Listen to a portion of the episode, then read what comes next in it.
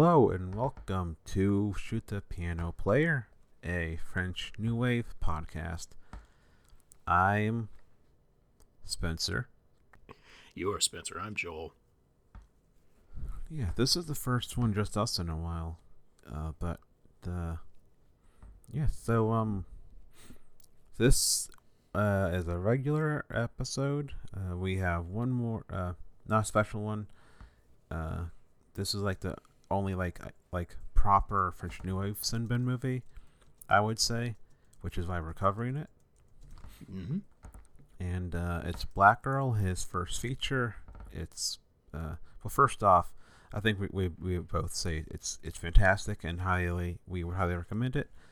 And uh, if you haven't seen it, it's an hour long, and uh, we're gonna spoil it. Even though it, I I don't think you can really spoil this movie. Well, no, no. I mean, yeah. It, I mean, just watch it. Like the, the first thing, stop the podcast. You haven't watched Black Girl? It's on Criterion Channel, and it is only an hour long, and it's one of the best movies I've ever seen. You know, I've, I think I've seen it like three times now, and every time it just feels refreshing. Yeah, it's uh, it's, it's not my personal favorite Sembene film. My personal favorite one is probably oh, it's the World, World War Two one, which we're going to do an episode on. Uh, Joel, I can get you a copy of it. Don't worry about it. It's mm-hmm. kind of hard, hard-ish to find. Uh, and we're gonna have uh, at least one other person on that one, possibly a second, but it it depends. But um, yeah. So this is Black Girl, nineteen sixty-six. Uh, how would you describe? Well, uh, I think you we t- you talked about it in the other Sembene episode you're on. But what's your history with Sembene? Well, what have we done before? Mandabi? Yes, Mandabi is is the only one. I haven't watched. Xala is on my list. Yeah. But uh, I have not watched that one. And Mandabi is also really, really good. I was just thinking about that. That's funny. And I didn't realize it was the same director because when his wives think that he's going to mm. get this money and they're like making him all this food and he's like, the main character's pounding his chest because he's eating too fast. I was like, Like, yeah, I gotta do that sometimes. But, uh, he's, man, he's got such a unique style. Yeah. Uh, it's really one of the greats. Like, uh, it's, I, like, I, I understand why, like, his stuff is, the Sembene stuff isn't as easily available, but it really should be. Like, like you were talking about the great directors of the sixties and seventies, Sembene should be included up there, like, with Friedkin and, and Kubrick and, and those people. I, you know, it's, it's like I don't know, accessibility, I guess, might be a thing, but like he definitely is of that era. Like he, like I, I put him up for, in my opinion, on, almost on par with Varda, but Varda is like of the people we're talking about this season, Varda is by easily the best one, and Sembene is probably like a close second to uh, to me. Wait, uh, say that again. I'm sorry. You were talking about like this, the best directors slash like, like just things that I've really loved this season. Y- yes. Varda is number one with a bullet. Mm. She's the best director of the French New Wave. I'm declaring that now. Okay. I I don't think a lot of people would agree with me on that. No, you know uh, who I like. Yeah, but uh, like Sembene is like a close number two for me. I mean, this, like, I feel like he's on a different level. That's the problem here. Like, yes, like, totally the French New Wave feelings going on with this this movie in particular. And uh, I was thinking of the other one we watched that was so good um, about... Oh, it's it's got all these, like, surreal things, like, oh. representing what happened... in Africa. We... Oh, uh, the Soleil-O. Yes, Soleil-O, which is another just like, geez, mind-blowing, utterly refreshing, once again, uh, piece of film work. In the middle, of what was going on here. Like, I, I think at this point in our podcast, we've both, like, been kind of like, okay, we're seeing a pattern here, and it's kind of, mm, yeah. But yeah, me, mediocre you, white men getting either punished or talking about philosophy. Yeah.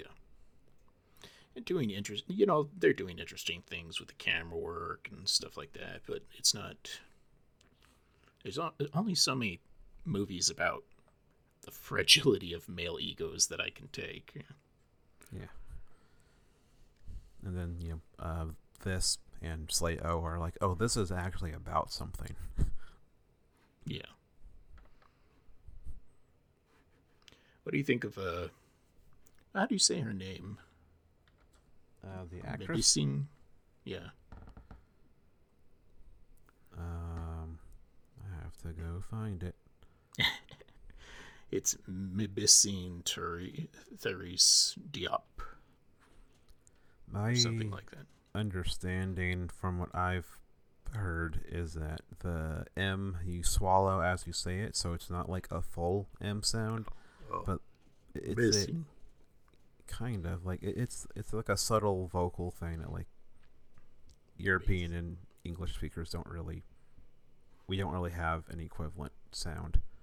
Mm.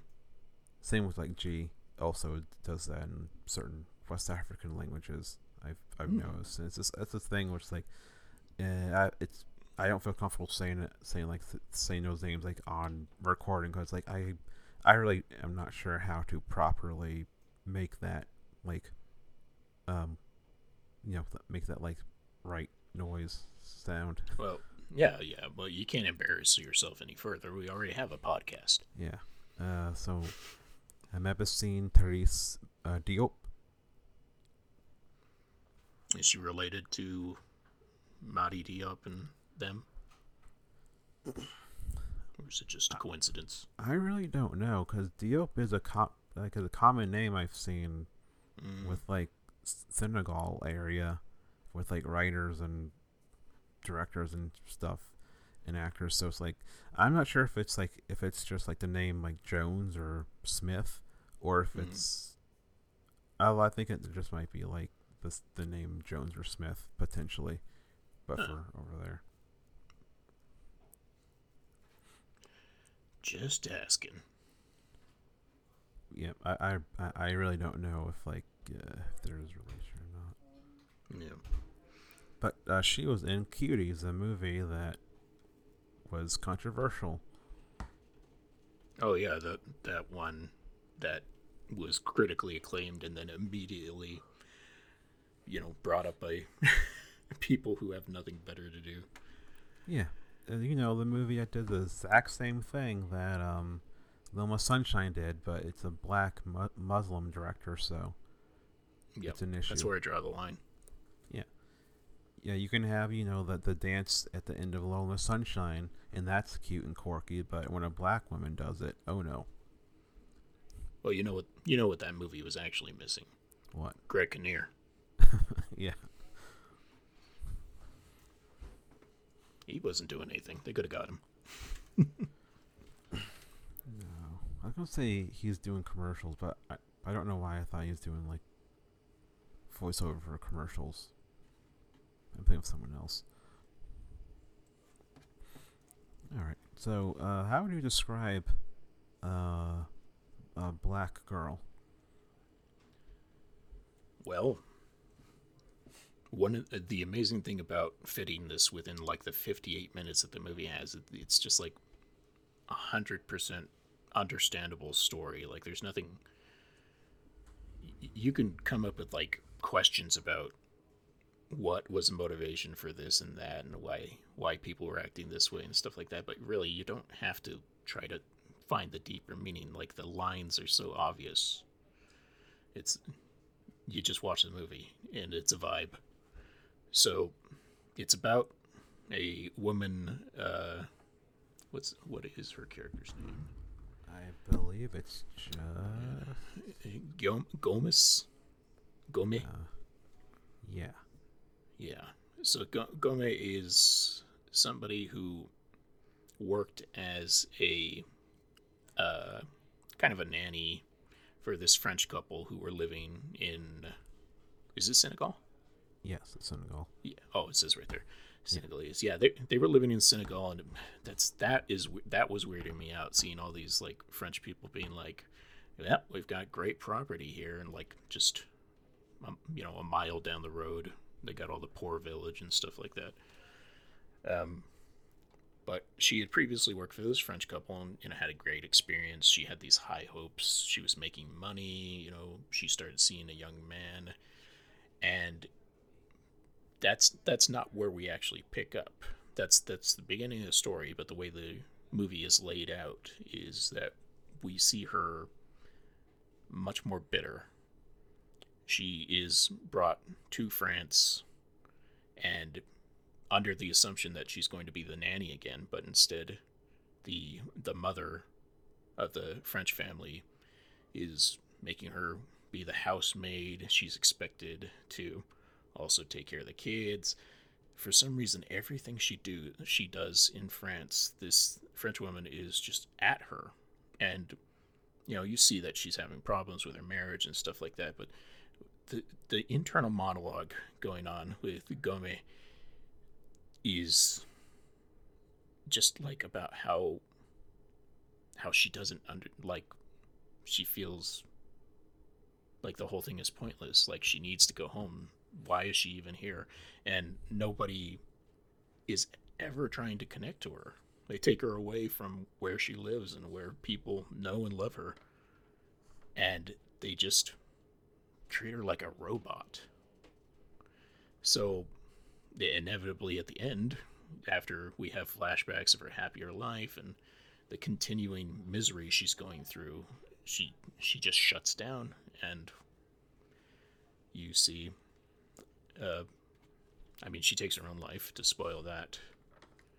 And then the end is heartbreaking, like, because the, the French father in the movie, he seems like he wants to be kind, but he doesn't go there.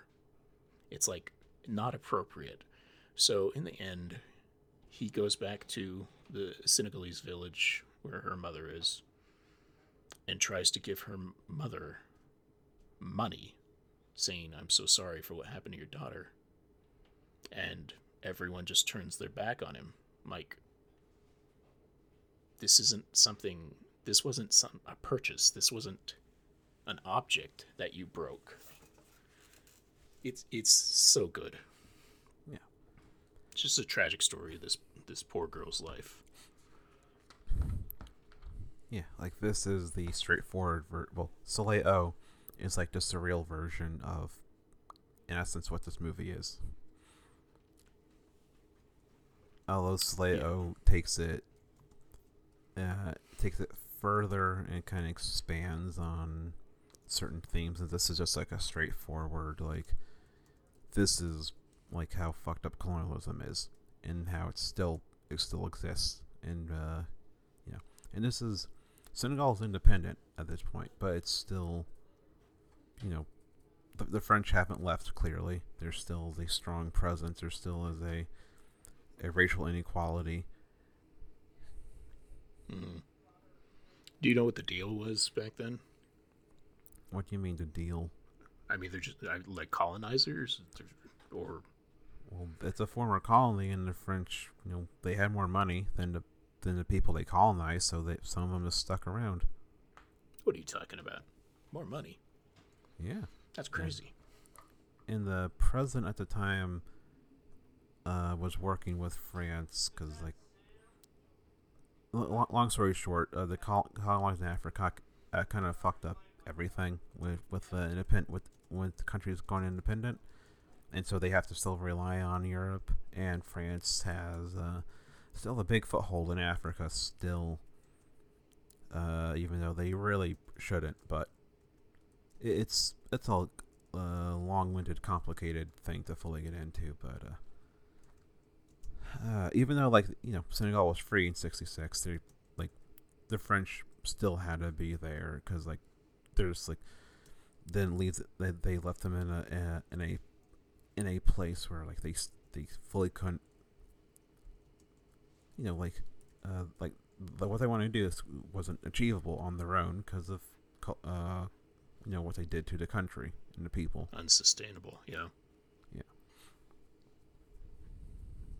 Mm, that sounds like something that's still going on. Yeah, and now and after you have China and colonizing all over again financially. Really? Jeez. Yeah, it's a it's a whole thing. A uh, bunch of, uh, I think, some major corporations, forgot which ones, but in more modern movies, you see like comments on China, and you see Chinese, uh, like executives and shit, and just like they don't really directly like criticize it, but if you if you know about the whole recolonization economically by China, and you watch more modern films, you say like, oh, okay, this is a a big fucking problem that. Uh, it's like, you know, it, it's, it's getting recolonized all over again, like as continent wide. It's just nothing. Mm. Anyways, let's go back to the movie before I get super. I'm already depressed. It's a depressing time. Yeah, it is. Okay, well, uh, what's your what's your strong feeling on the like the plot of the movie? Strong feeling would be watching it, it, it. In recent years, I've really turned around my opinion on two particular Tarantino films dealing with race, and watching it this time made me go like, "Oh, this is the way you're supposed to like talk about racism and like uh, inequality," because like it's done in a way where it's very clear, it's not. Uh, like vulgar or with the mentality of a fourteen year old. It's just treated in a way it's like if you are a human with empathy, you can just simply understand like the racial inequality. You can understand how certain like, you know, the colonizer attitude, it's you don't need uh you know like Like the like the N word being said every other word just to make a point of this character's racist. This movie shows like that woman is clearly a racist, and there's no uh, like annoying, immature way of portraying it. And it's like this movie is like it's just very mature and thoughtful. And also, this makes me think of like Godard and Truffaut and like the contemporaries that he's clearly riffing off of. Somebody's riffing off of, mm. but. Done in a way where it's like, I I I want I want more movies about like Africans done in this style because that that, that that's like it's like we, we criticize the whole philosophy, like mentally jerking off thing enough where it's like yeah yeah I get it, and then the scene like this movie and Soleil-O and uh, story story of a three day pass is like. Uh, the scene of style applied to other people in the world mm. is this really uh, it, it's a very enlightening way to portray like, you know, other issues besides like uh, is it okay to study philosophy and be a Catholic? You know. How, what what level of hell am I going to as they're drinking tea in their cafe wrapped in their nice clothing? Like, ah, life. Life is such a mystery. Sometimes you slap a girl and then you sleep with three others. Ah, what's going on? Yeah, or it's like, I want to cheat on my wife, so I'm going to cheat on my wife. Oh, she's gonna. Oh, she killed me? I guess I deserved it. I mean, that that was the exception to the rule we've seen. Yeah, that's yeah. that's why that movie is memorable. Yeah, but it's like this in general. It's like I want to see this style applied to other things besides this, like, you know, fragile, mediocre men. And like the scene here is like, oh, this style is like is like revolutionary and can get across revolutionary ideas and feelings if it's just like focused on other. Uh, other kinds of people. Yeah, I mean, the rare movie that's about, you know, immigrants first of all, and second of all, people with no financial control over their life. They're just like hoping that they can make it through the week or in a strange country that already doesn't want to accept them because they don't speak the language properly, or definitely the skin color. I mean, that's that goes without saying. Yeah. I feel like some people are under the impression that the European countries were not as racist as America was in the sixties, and I'm like, mm, I mean, not from what I've not from what I've seen.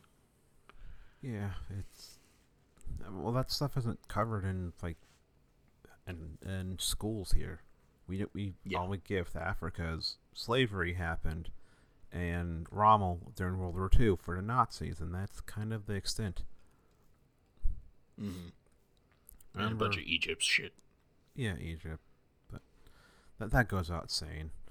Uh, but, uh, I had a, a a professor in college who taught that World War One was the end of the European empires, even though all of almost all Africa was colonized by Europe still for the next fifty years. Yeah, yeah. He just meant that nobody was going out and finding new places. They kept the ones they had. Yeah. You know, like Vietnam, the continent of Africa, mm-hmm. Korea, and basically most of Oceania. Yep. Hong Kong. Mm-hmm. Mississippi. No, wait. Yeah. Yeah, South America. Yeah. We can go on. Yeah. Did you notice the Sembene cameo? Uh, you're going to have to tell me. Yeah. He's the guy with the pipe. So this must be in Senegal. Yes. He, I, I bet if the next time I watch it, I'm going to know exactly who you're talking about, but I don't remember. He has a cameo in his first few movies, always. as Well, he always, always was smoking like a, a pipe. That was like his thing. Mm. Yeah, like there, there's some cool pictures of him. It's like, look... looking fashionable and just like and hip to like smoking a pipe. Yeah, yeah, the pipe is very deceiving. It's not like a like there used to be a time where I thought that, oh man, somebody's smoking a cigarette, that's a cool person. Now I don't think that's cool. Hmm. Same thing with cigars, but if somebody's smoking a pipe, I'm like, hmm, that guy's kind of elegant. Yeah. Yeah, like Sembene kind of had a, a bit of an ego because like he, he knew he was like you know. He he knew he was the shit. He knew he was like one of the, you know, uh, best filmmakers, you know, in his in his region. And so he kind of has built up persona, which like, kind of like we talked about Melville with the sunglasses and tough guy persona. Sembene had like, uh, like leftist Marx like Marxist uh, guy who would always like dress kind of fashionable and with a pipe, but like he actually mm. firmly believed in his, his leftism. Not, not like a, a a posturing thing, right? Was it just like the suit he was wearing to seem edgy? Yeah, like, like this, me. Yeah, like this is a, uh, like a, a full on like this, like a a, a a like a leftist movie. Like there's no other way to interpret it, even though it, it's very subtle with you know, not not, not subtle.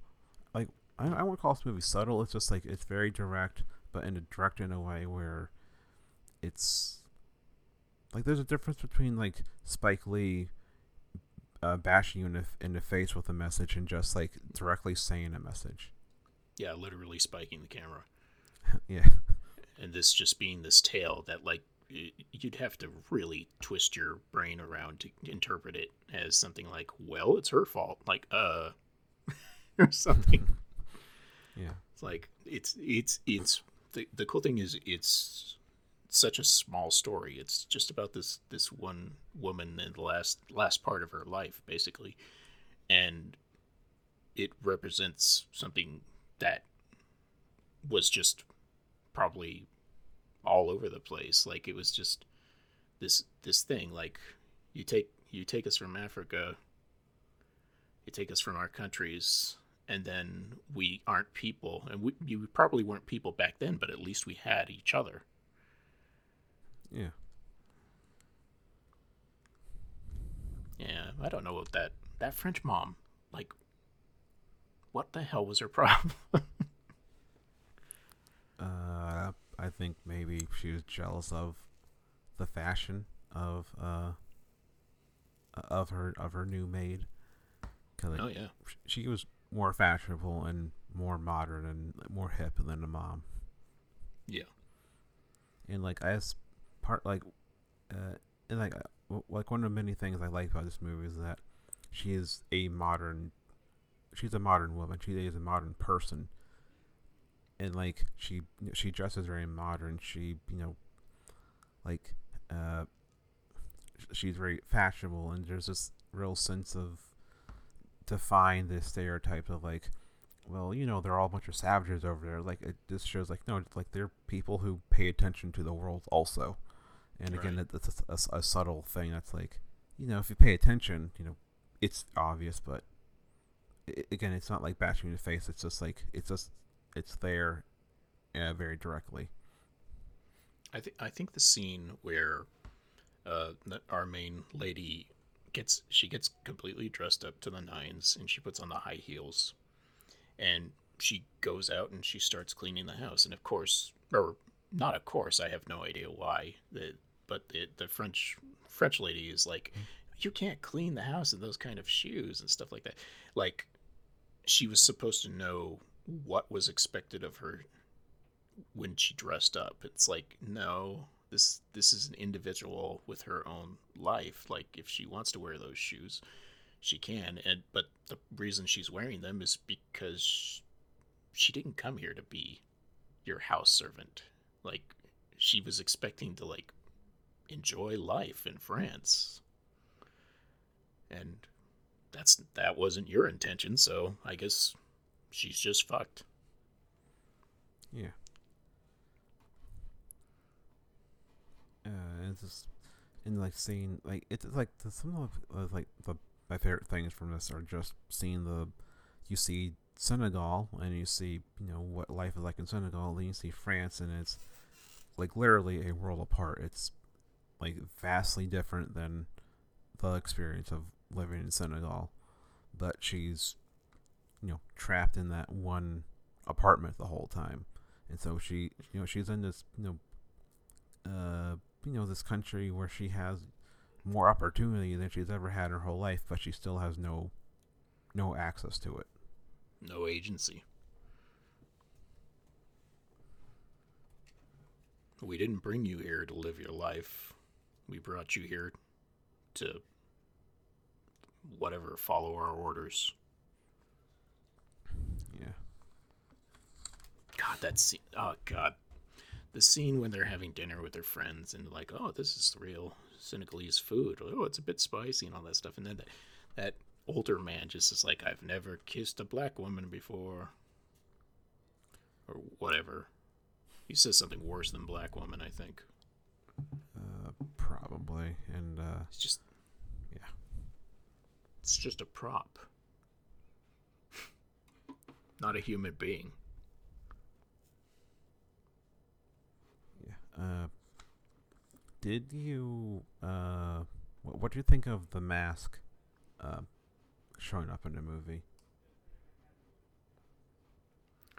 Well, I don't think that Jim Carrey's performance really fit in with the rest of it, but I appreciate what he was going for. Okay. I mean, yeah, yeah I did. The mask having so much meaning and then just becoming another, once again, just another object to present, just another trophy on the wall. It's like they liked it, they really liked it, and it, but they didn't understand the significance. Yeah, just like uh, in Candyman, the original one, the shitty husband. Hit the apartment is, is full of African masks, mm. and like I and that has like a similar vibe of it's just like a, it's simply a collection to him and nothing more. Yeah. Well, that's what you get when uh oh, what's that actor's name? Is that Balthazar Getty or someone? No, else? no. It's.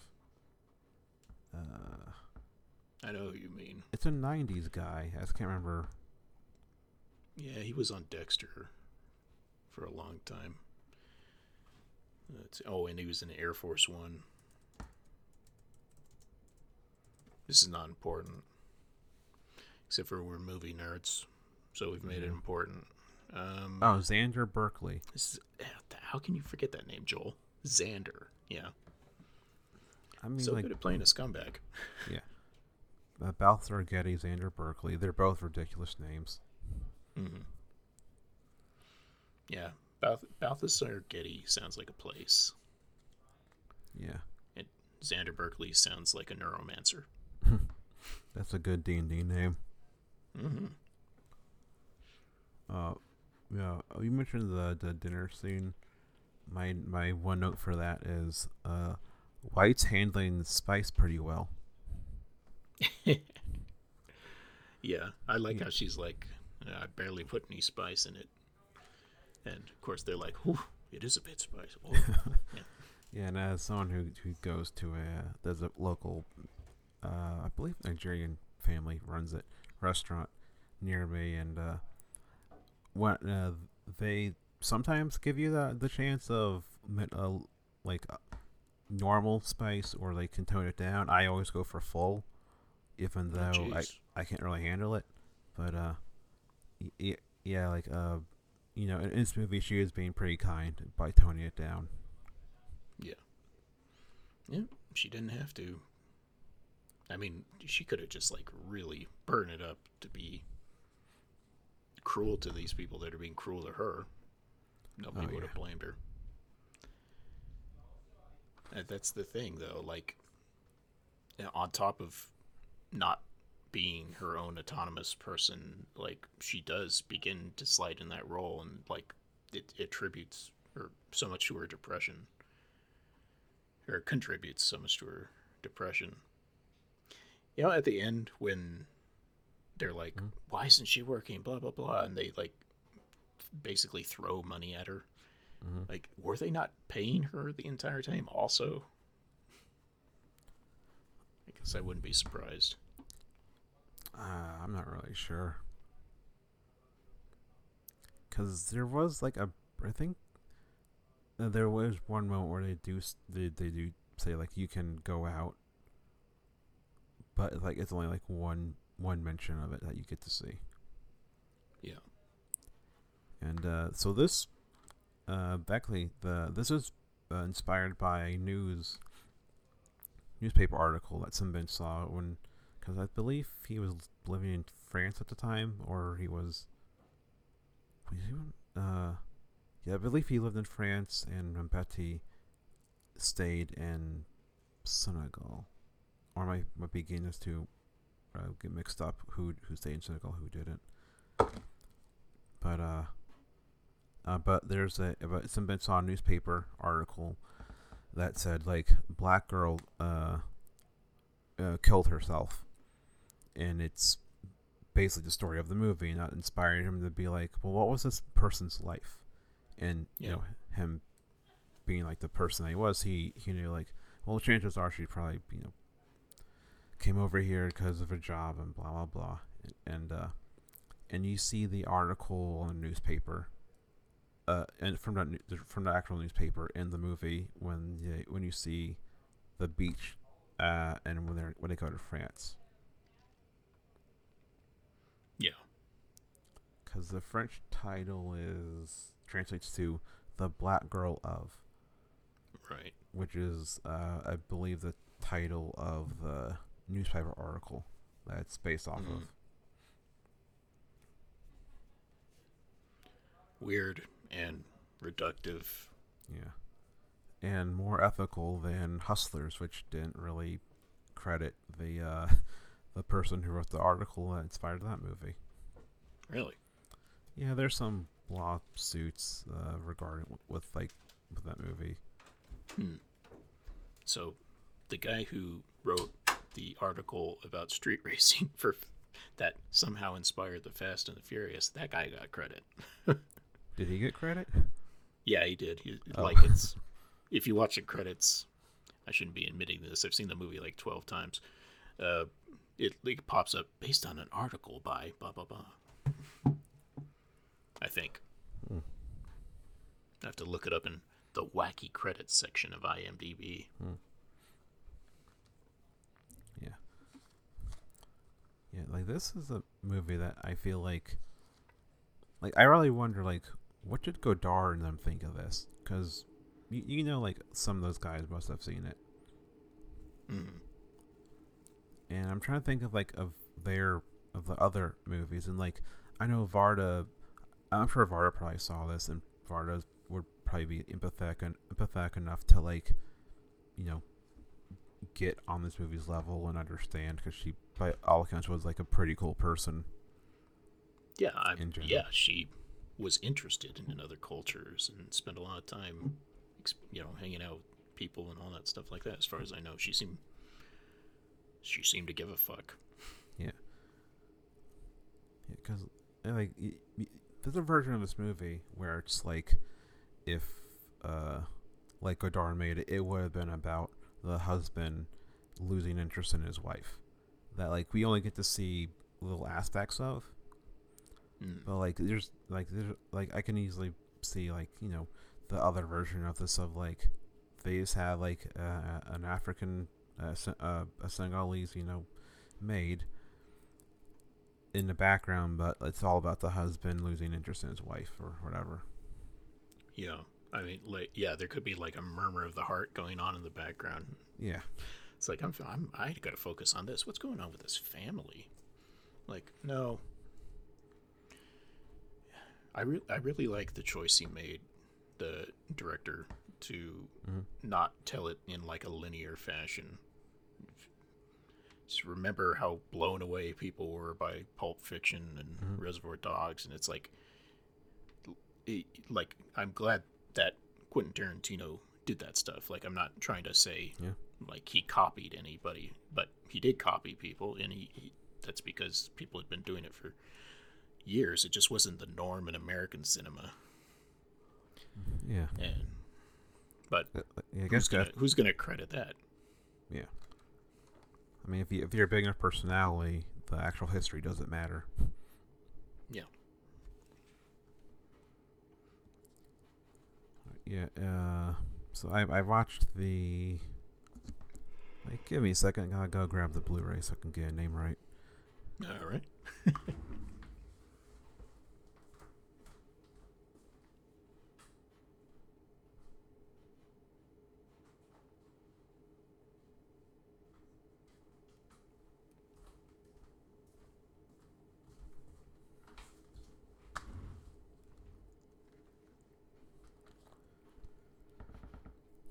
I watched the extra interview uh, with uh, Mathia Diawara. No, mm-hmm. that wasn't it. It was... What?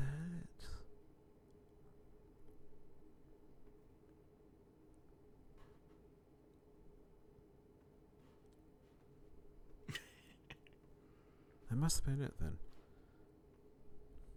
Um... And uh, he, they, they were talking about just uh, the symbolism of the mask, and how, mm. uh, in, in Sembene's mind, the movie isn't about. It is about is more about like, like her, like her soul, like her, her, her, like, her Senegalese identity, is the mask. And mm-hmm. even though her body dies, her spirit is still alive, because with the end, end part where the little boy is just uh, following the the man, the the dad, around wearing a mask, and the dad's just freaking out. Yeah, like that's, uh, like symbolically, you know, like, uh, her spirit, you know, like getting her like this. Like, Like, you know, in a way, gain revenge, and also it's showing, like, you know, she has she is powerful again. She has returned to her homeland. You know, she is a, a, a complete uh, entity uh, again. That's where she was supposed to be. That's where she belongs. I mean, I, I want the I want the version of the movie where she does go to France, and instead of staying where she was, she she finds a way to like escape that horrid existence she was stuck in. Like find somebody who treats her right and live this beautiful thing. It's like not reality. Yeah. Uh, it's a really good interview, and uh, that's one. I don't want to like t- talk about the whole thing, but there are a couple main points. But uh, yeah, I could cover some of it. Uh,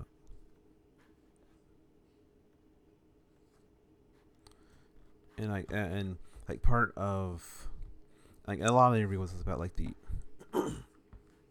the status at the time between France and Senegal, and there's a sense of the current president uh, was trying to like uh, be equals with with France, but they're but they had to speak. But like part of it was in order to be equals, they had to speak French and not their language. They had to speak, you know, the language of the colonizer.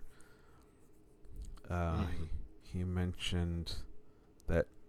I, I forgot to mention this. Um, Sembene wrote uh, novels as well as ma- making movies, and the novel this uh, of uh, he would make the movie version of his novels, and the novel version of this one is um, the police find a body, and it's presented more like a mystery initial a mystery frame, framing at first, and then it goes into like her backstory. And then the movie just like stripped out all the police, uh, all the police stuff, and just like got to like what actually mattered. Yeah, that stuff all happened at some point. It's not. It's not like uh, not like the French couple yeah. took her body, took responsibility. It's just another mess they need to clean up. Like, they don't even seem that upset that it happened.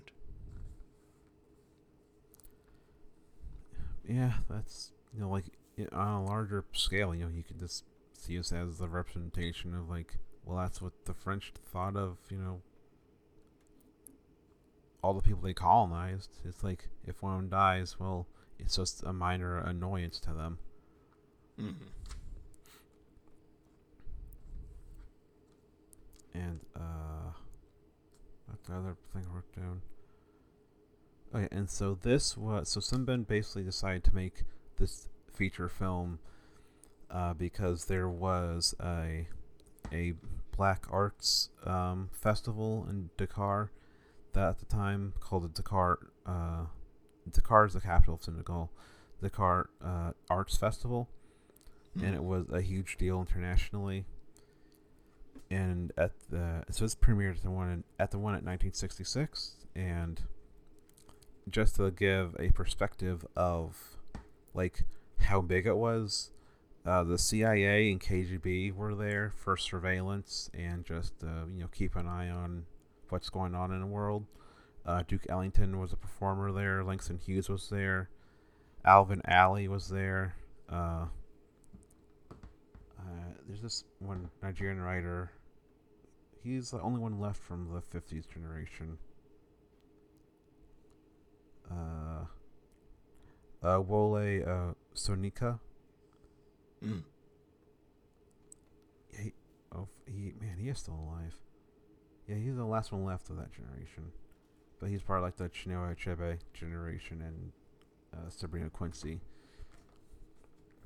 He was there, and uh, yeah, so it's like a big deal, and it was just kind of a known thing that that Sembene was just a, a known celebrity basically at the time, and it was expected, like, you know, uh, if in the, like the president kind of encouraged him apparently, and other people encouraged him to be like, we're having this big arts festival, and you're our most famous artist, so you kind of have to have something to show for the nation of Senegal. To represent us, have to. Yeah, I mean, he, he wanted to, but there was also a kind of a, a, a pressure given his position of like, like you know, he's king shit. He's the one who, like, represents the nation, and, you know, among, you know, international, you know, art scene, basically. Yeah. Hmm. Yeah. And apparently he wanted the French, the African parts to be in Wolof, but uh, the producers, who I believe were French, or, I mean, yeah, it's that. That's the only way we can have it. Uh, we're like, uh, can you make it in French instead, so we can know, so you know, so it's easier for us, pretty much. Yeah. But th- the next movie, he was like, "Fuck that! I'm making it in, in my own language," which is, which is part of why uh, Mandabi is so revolutionary. Well, people see that movie. I don't know. Uh, I mean, how popular was that movie at the time? This one? No, Mandabi. Uh, for, I mean, for Sembene, it, it was, you know, enough of a success that he could keep making movies. Mm-hmm. Like, with, with his movies, I really can't tell how popular they were internationally, because I've tried to find uh, stuff, like, in the U S, and the only, the earliest one I found is Xala, Xala, or Xala, uh, uh, Ebert reviewed it in six. In, in like seventy-six or seventy-seven when it hit America. Mm. But uh, yeah, like, you know, like uh, at this point in his career, I don't, like, sixties era of his career, I'm not sure how much his movies, like, reached outside of Africa and Europe. I feel like by the seventies, like, he was reaching America, but at this point it was just, like, mostly France and, you know, Africa. Hmm.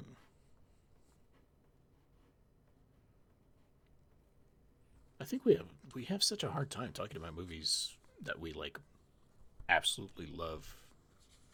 Yeah, it's because it's it's easier to criticize things than it than it is to just explain, like, the individual emotions that that a movie will cause. Like, by the end by the end of a movie as good as this, everything that you've experienced, like the sadness or the, the joy or the excited or all, you know, everything, fear, just becomes this one big, wonderful mesh inside your brain. Yeah. It's like, if I, if I took notes, I might be able to say more, but mm-hmm. I don't even think. Yeah. Yeah. Well, uh, Uh, I'm sure you noticed, just like uh, Mandabi, uh, he actually, somebody actually cared about a, a, a woman's perspective on things and experience. And uh, Sembene, according to the interview I listened, I watched, was uh, like a, a big part of his, like, political belief was anti-patriarchy. Um, mm-hmm. He he hated the like capitalistic male focused societies because he, they are they, in his mind they are bad, which I, I agree with him uh, on that on that note. But uh, and he also believed that every successful political revolution was successful because women were involved. You have to involve everyone in order for, like, a movement to be successful. Yeah, which is, I mean the. Yeah, and that, that, that that's reflected in his movies too. Like, he always, uh, pretty much always, like, at least had, like, one or two strong female characters to, you know, where, like, their opinion mattered, the what, like what you know what their experience was actually mattered. And Black Girl, you know, is, you know, all focused on this one woman's experience, and, like, it shows, like, you know, he actually, you know, cared about, like, well, what would. What would a woman feel like dealing with this shit? Yeah. They're a person instead of just... So that's a... I mean, that's a French New Wave thing. It, it feels like the women have their philosophies and they have their their things. Like, I'm thinking of uh, My Night at Maud's. Mm. And... But in the end... They, they're just, like, beautiful objects that, I don't know, feel, they feel like props. Yeah, I mean, mm, even in like La Ventura, which is feels like it's mostly about uh, what's her name's character instead Monica of the Vitti. boyfriend. Yeah, Monica Vitti, and it you, you know it goes to the trouble of like being like this. This is what it's like to be a woman during those scenes where men are just practically trying to rip her apart for some reason. It's like still at the end, like she she doesn't have the kind of agency that a man would. Yeah, like the only like apparently the later Romero movies with a bigger focus on women, which is I've kind of been interested in watching, uh, but I'm kind of still on the fence about Romero. Uh, uh, Somebody, they keep telling me there's there's good Romero out there. I mean, I've only seen the two I think that we watched. Yeah, those and are two, both, those are the good ones according to people, and uh, I mean, my Outlaws is some parts are great, some parts I just don't give a shit. I wonder if, if we had, like, watched those at the beginning of this podcast, we'd be like, oh, yeah, that was great. You know, because, like, it's stupid in the, in the sci-fi podcast that mm. I did, Please Don't Send Me in Outer Space, I remembered Hardware as being, so, like, this amazing movie that, it, that like, you know, with the effects going on and the uh, psychedelic things. Um, and then when we rewatched it for the hundredth episode, it was like, oh, that was okay. Like, what happened? Yeah. I don't know. We've just seen enough that it's not as remarkable as it was before. Yeah, like, Varda, you know, obviously was good with make, making movies focused on women. And not that, like, every movie needs to be about a certain type of people. It's just when you're looking at a movie like French New Wave and you notice the patterns, you kind of, you know, at some point you kind of get tired of the pattern. It's like, I want, you know, a shift in the formula. Yeah. Yeah, but, like, uh, I think Truffaut is pretty good with female characters. Uh, who's the, the other? The guy made super long movies. Uh, Terrence Malick. Jacques Rivette was also, like, oh, okay. good with, like, having, like... But still, at the end of the day, it's still, like, you know, Varda did it best, and, like, Sembene also, you know, was really great with us, like, just making sure, like, you know, th- they are people, too. It's it's rarely a movie about, like, it's not the woman's story, but uh, what was the one uh, where it was super interesting, the woman had to become a prostitute, it, it was it was her story. Um, geez, it's got a it's got a French name that doesn't translate for some reason. Belle de Jour? No, no. I oh, missed that episode. Two or I three? I like that movie. No. Hold on, I'll find it. Maybe. Oh, My Life to Live? Yes, that's the one. I mean, Godard yeah. was good with women when he was with. Uh, Anna Karina. Right, when he had somebody telling him what to do. Yeah. And yeah, two or, two or three things is also, but that's not really a movie about a person. It's it's just yeah. kind of like a filming experiment. Yeah, it's like his, all his like political ideas and shit, kind of like as he's going through his political ideas, I mm. think. Vivre sa vie. I am now French. Yeah. Well, that's not even the French name. The French name is Vivre sa vie, film in deux tables. Interesting. Yes. Uh. Uh. Oh. Good. Yeah. Uh, one. Like. Uh. One thing I always like about Sembene is that his.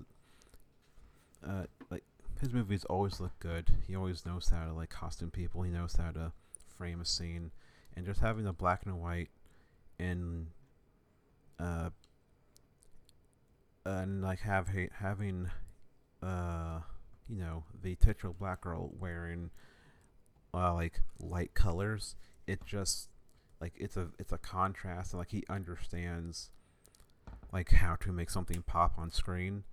And also yep. a thing that I, I've I've always been such somewhat aware of it, but it's really become more of a thing I noticed in recent years. Uh, he knows how to light dark-skinned people, because if you watch, uh, uh, Mary was watching, um, going through Grey's Anatomy, and Isaiah Washington, that guy's name, mm-hmm.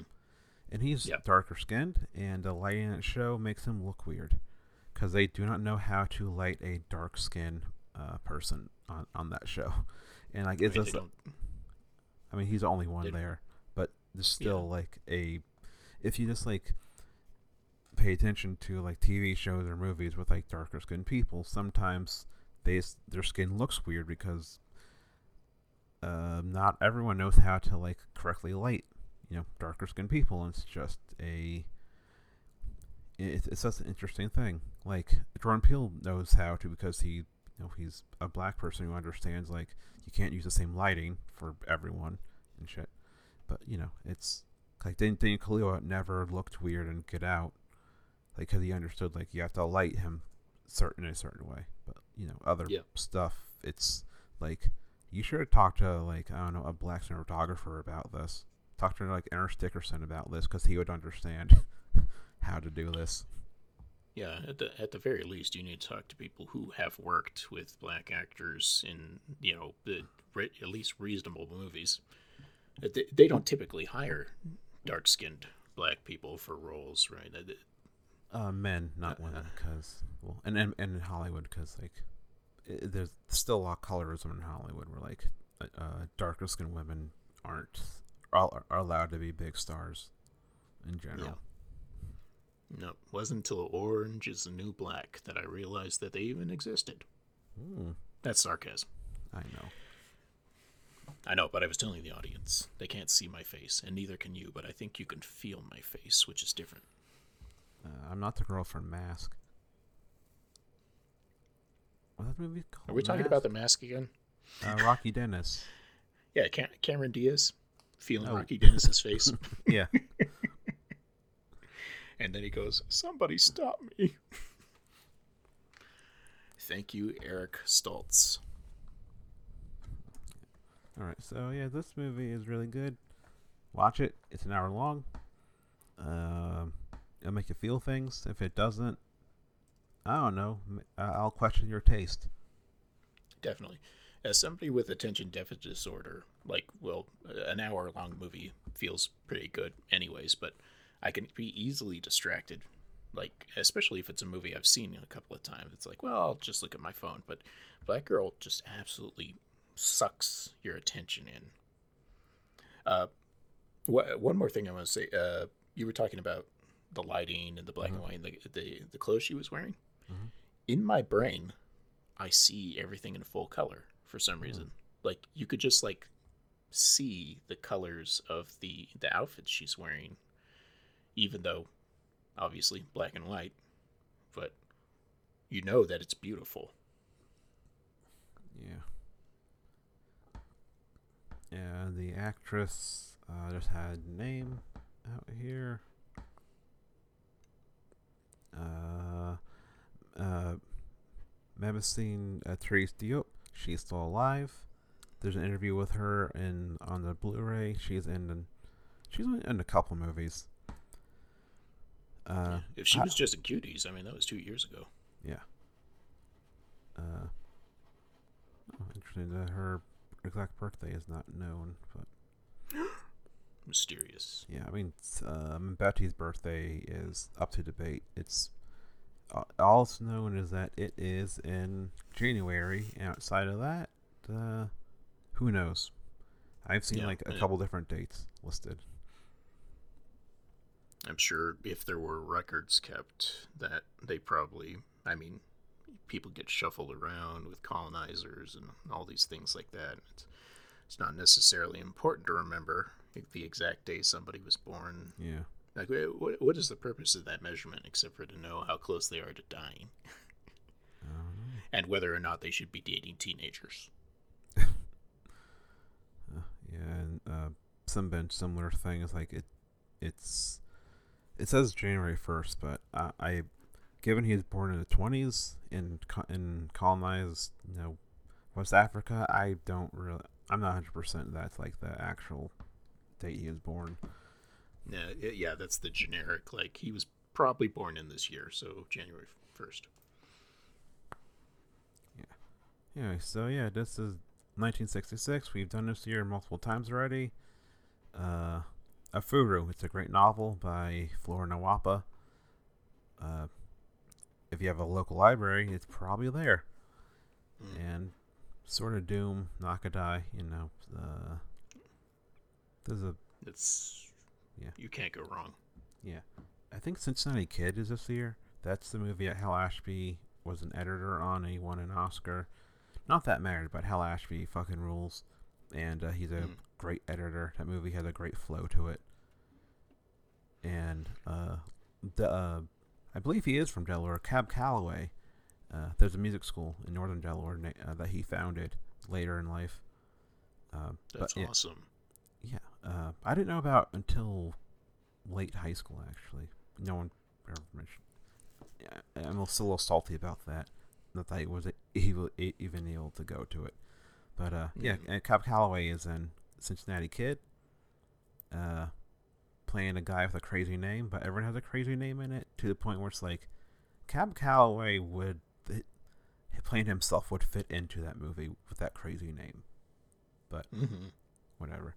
And you get to see a young Rip Torn, and young Rip Torn is, like, weirdly handsome, and, uh, if you're used to old Rip Torn, seeing him young, it took me a second to be like, oh, I've only seen him as like a grumpy, like kind of weird old man, not like, yeah. not like a handsome young devil. Yeah, I'm trying to think of. I like. I feel like he got revamped with Men in Black. Like all, all of a sudden, people are like, "Oh, Rip Torn, where? Who's? Where's this guy been?" But like, I know he's in The Man Who Fell from Earth, the David Bowie movie, and uh, he's like Starkers in that. So beware. Hmm. You know what Starkers means? No. He's totally nude. Oh, full frontal? I think so, yeah. Oh. Oh, he was a pretty brave person. That's, That's... sixties. Or yeah. Whatever, seventies. Mm. Yeah. I mean, he was... Yeah. He, he pulled a shotgun on, uh, I think, is Dennis Hopper during um that movie Dennis Hopper made that I saw once and didn't like that much. Easy Rider. Mm. I was I was fifteen or sixteen, so I didn't really get what the point of the movie was. I haven't still haven't, haven't seen it since then, actually. Yeah, I always put that one off because I don't I don't know. Like, I think I'm just like, uh, what's the word? Not, really not care. Bit, uh, bitter. Uh, it feels like, like homework. I mean the. The intention of the movie is that it's like the hippies failed and this is like the the dirty era we live in and stuff like that. It's like, I, I've got enough of that already in my life. I don't, don't, don't tell me that anymore. Yeah. sixty-six. Yeah. Good, Bad, and the Ugly, Daisies, Blow Up, which I like and you don't. Correct. Uh, the, the Face of Another, fucking amazing. Another Nakadai right there. Mm-hmm. And uh, like uh, Tokyo Drifter has nothing to do with the Fast and the Furious. Sora Doom you already mentioned. Uh, yeah, the Star the Tokyo, pornographers. Uh, Star Tokyo Drifter died earlier this mm-hmm. year. Mm-hmm. I think it was earlier this year. Time, I'm I'm not sure how time works anymore. I think I think everybody should watch the pornographers because it, it sounds like you're going to get a dirty movie, and it is dirty, but like it's so fucking interesting. Yeah. Japan, like, just knew what they were doing for some yeah. reason. The Japanese New Wave. That's my favorite mm-hmm. New Wave. Besides, well, yeah. yeah, Japan New Wave, then Czech, and then I'd probably put French third. Yeah. Uh, the star of Tokyo Drifter is Tetsuya Watari, and it was, oh, it was almost two years ago when he died. Oh. Anyway, yeah. I love that movie. That's it for you? That's it for me. Yeah, I don't have anything new. No, your streaming thing? Oh, What do you mean? Oh, you mean like uh, what, you, what I'm doing? Yeah, your YouTube yeah. thing. Yeah, I'm, I, I've basically transitioned. I, well, I'm not transitioning. I'm still obviously podcasting. You're listening to me right now. But I also make uh, videos of the games I'm playing. Let's plays, if you will, on YouTube. If you search J D T Games underscore K as in kitten, C as in chitin. No, chicken. I'm so bad at this. And D as in Doberman Pinscher. K C D. You will find my videos. I've done a series on uh, this really funny puzzle game called... I mean, it's it's based on Sherlock Holmes and the Hounds of the Baskerville, or Hound of the Baskerville. But, uh, yeah, the story doesn't really have anything to do with the actual Sherlock Holmes story. And then I just finished... Uh, playing Day of the Tentacle Remastered, and that, that one's more of a straightforward like uh, walkthrough because I've played that game many, many times. And uh, I'm still playing Elden Ring on there. Occasionally I Twitch. Well, that sounds funny. Occasionally I stream on Twitch, but uh, the schedule for that needs to be clarified, and uh, we can put in the links afterwards. All right. Uh, and and of course, Arbitrary Indiscriminate Movie Podcast with me, Spencer, and Melly. Uh, as of this recording, we're about to do one on Con Air. That's right. Uh, which and it, uh, I remember uh, Scott uh, Thoreau said Con Air is basically the same plot as Wild at Heart, which kind of blew my mind because I never realized that before. I'm go- I'm gonna have to analyze that. The the like the gen- like the general the general uh, overarching plot stuff is like there's kind of a lot of crossover with similar yeah. endings. Yeah. The ending of there, there's I, there's nothing. Yeah. Okay. Yeah. There, there's some. For some reason, it just yeah. bothers me that. Comparing those two, because Wild at Heart for me is like in my top ten. I think uh, Con Air is just, you know, I like it. I, I especially like how many like uh, character actors you see, including transphobic Dave Chappelle getting run over. Spoiler. Yeah, I uh, can't wait to rewatch that. That that's a that's a that's a, a great like afternoon T B S movie. Mm-hmm. Uh, what am I gonna be on? I don't know. I'll be on maybe some other shows potentially. I don't know. Potentially. Yeah, potentially. As of this recording, the last one we put out was Salon Kitty, which still you couldn't get a hold of because it's out of print, and you have to know, yeah, know, where, know where to look to actually uh, get a legal copy of it anymore. It's actually illegal to have that movie in Utah, so... Oh. I mean, it is... There's a lot of nudity, male and female, so I'm, I'm sure it would be against the law there. Yeah. They're okay with the Nazi stuff, but the nudity... Oh, no. Okay. And if you're a fan of... um, the guest on that one brought up... If you're a fan of the movie Tenebrae, one of the leads in Tenebrae is in Salon Kitty, and he is fully nude into the close-up on his penis. Well, thank God. Yeah. This just in, penis. Yeah. All right. So, uh, Baron's time coming out. I don't know. Stuff. Just pay attention. Yeah. yeah. Uh, we're we're at a home stretch, or uh, getting this the last the last chunk of it done.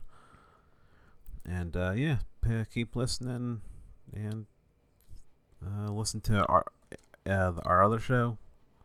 And pay, don't have Patreon. Yep. Patreon.com slash AIM podcast. You could also go there to support this podcast. I should just change the thing so that more people, uh, well, because we're connected, obviously, to the host, us, you, me, and Mel, who yeah. secretly is our third host on uh, Shoot the Piano Player. She just doesn't know it yet. Yeah. Actually, we have to do the, our birthday episode come pretty soon. Oh, yeah.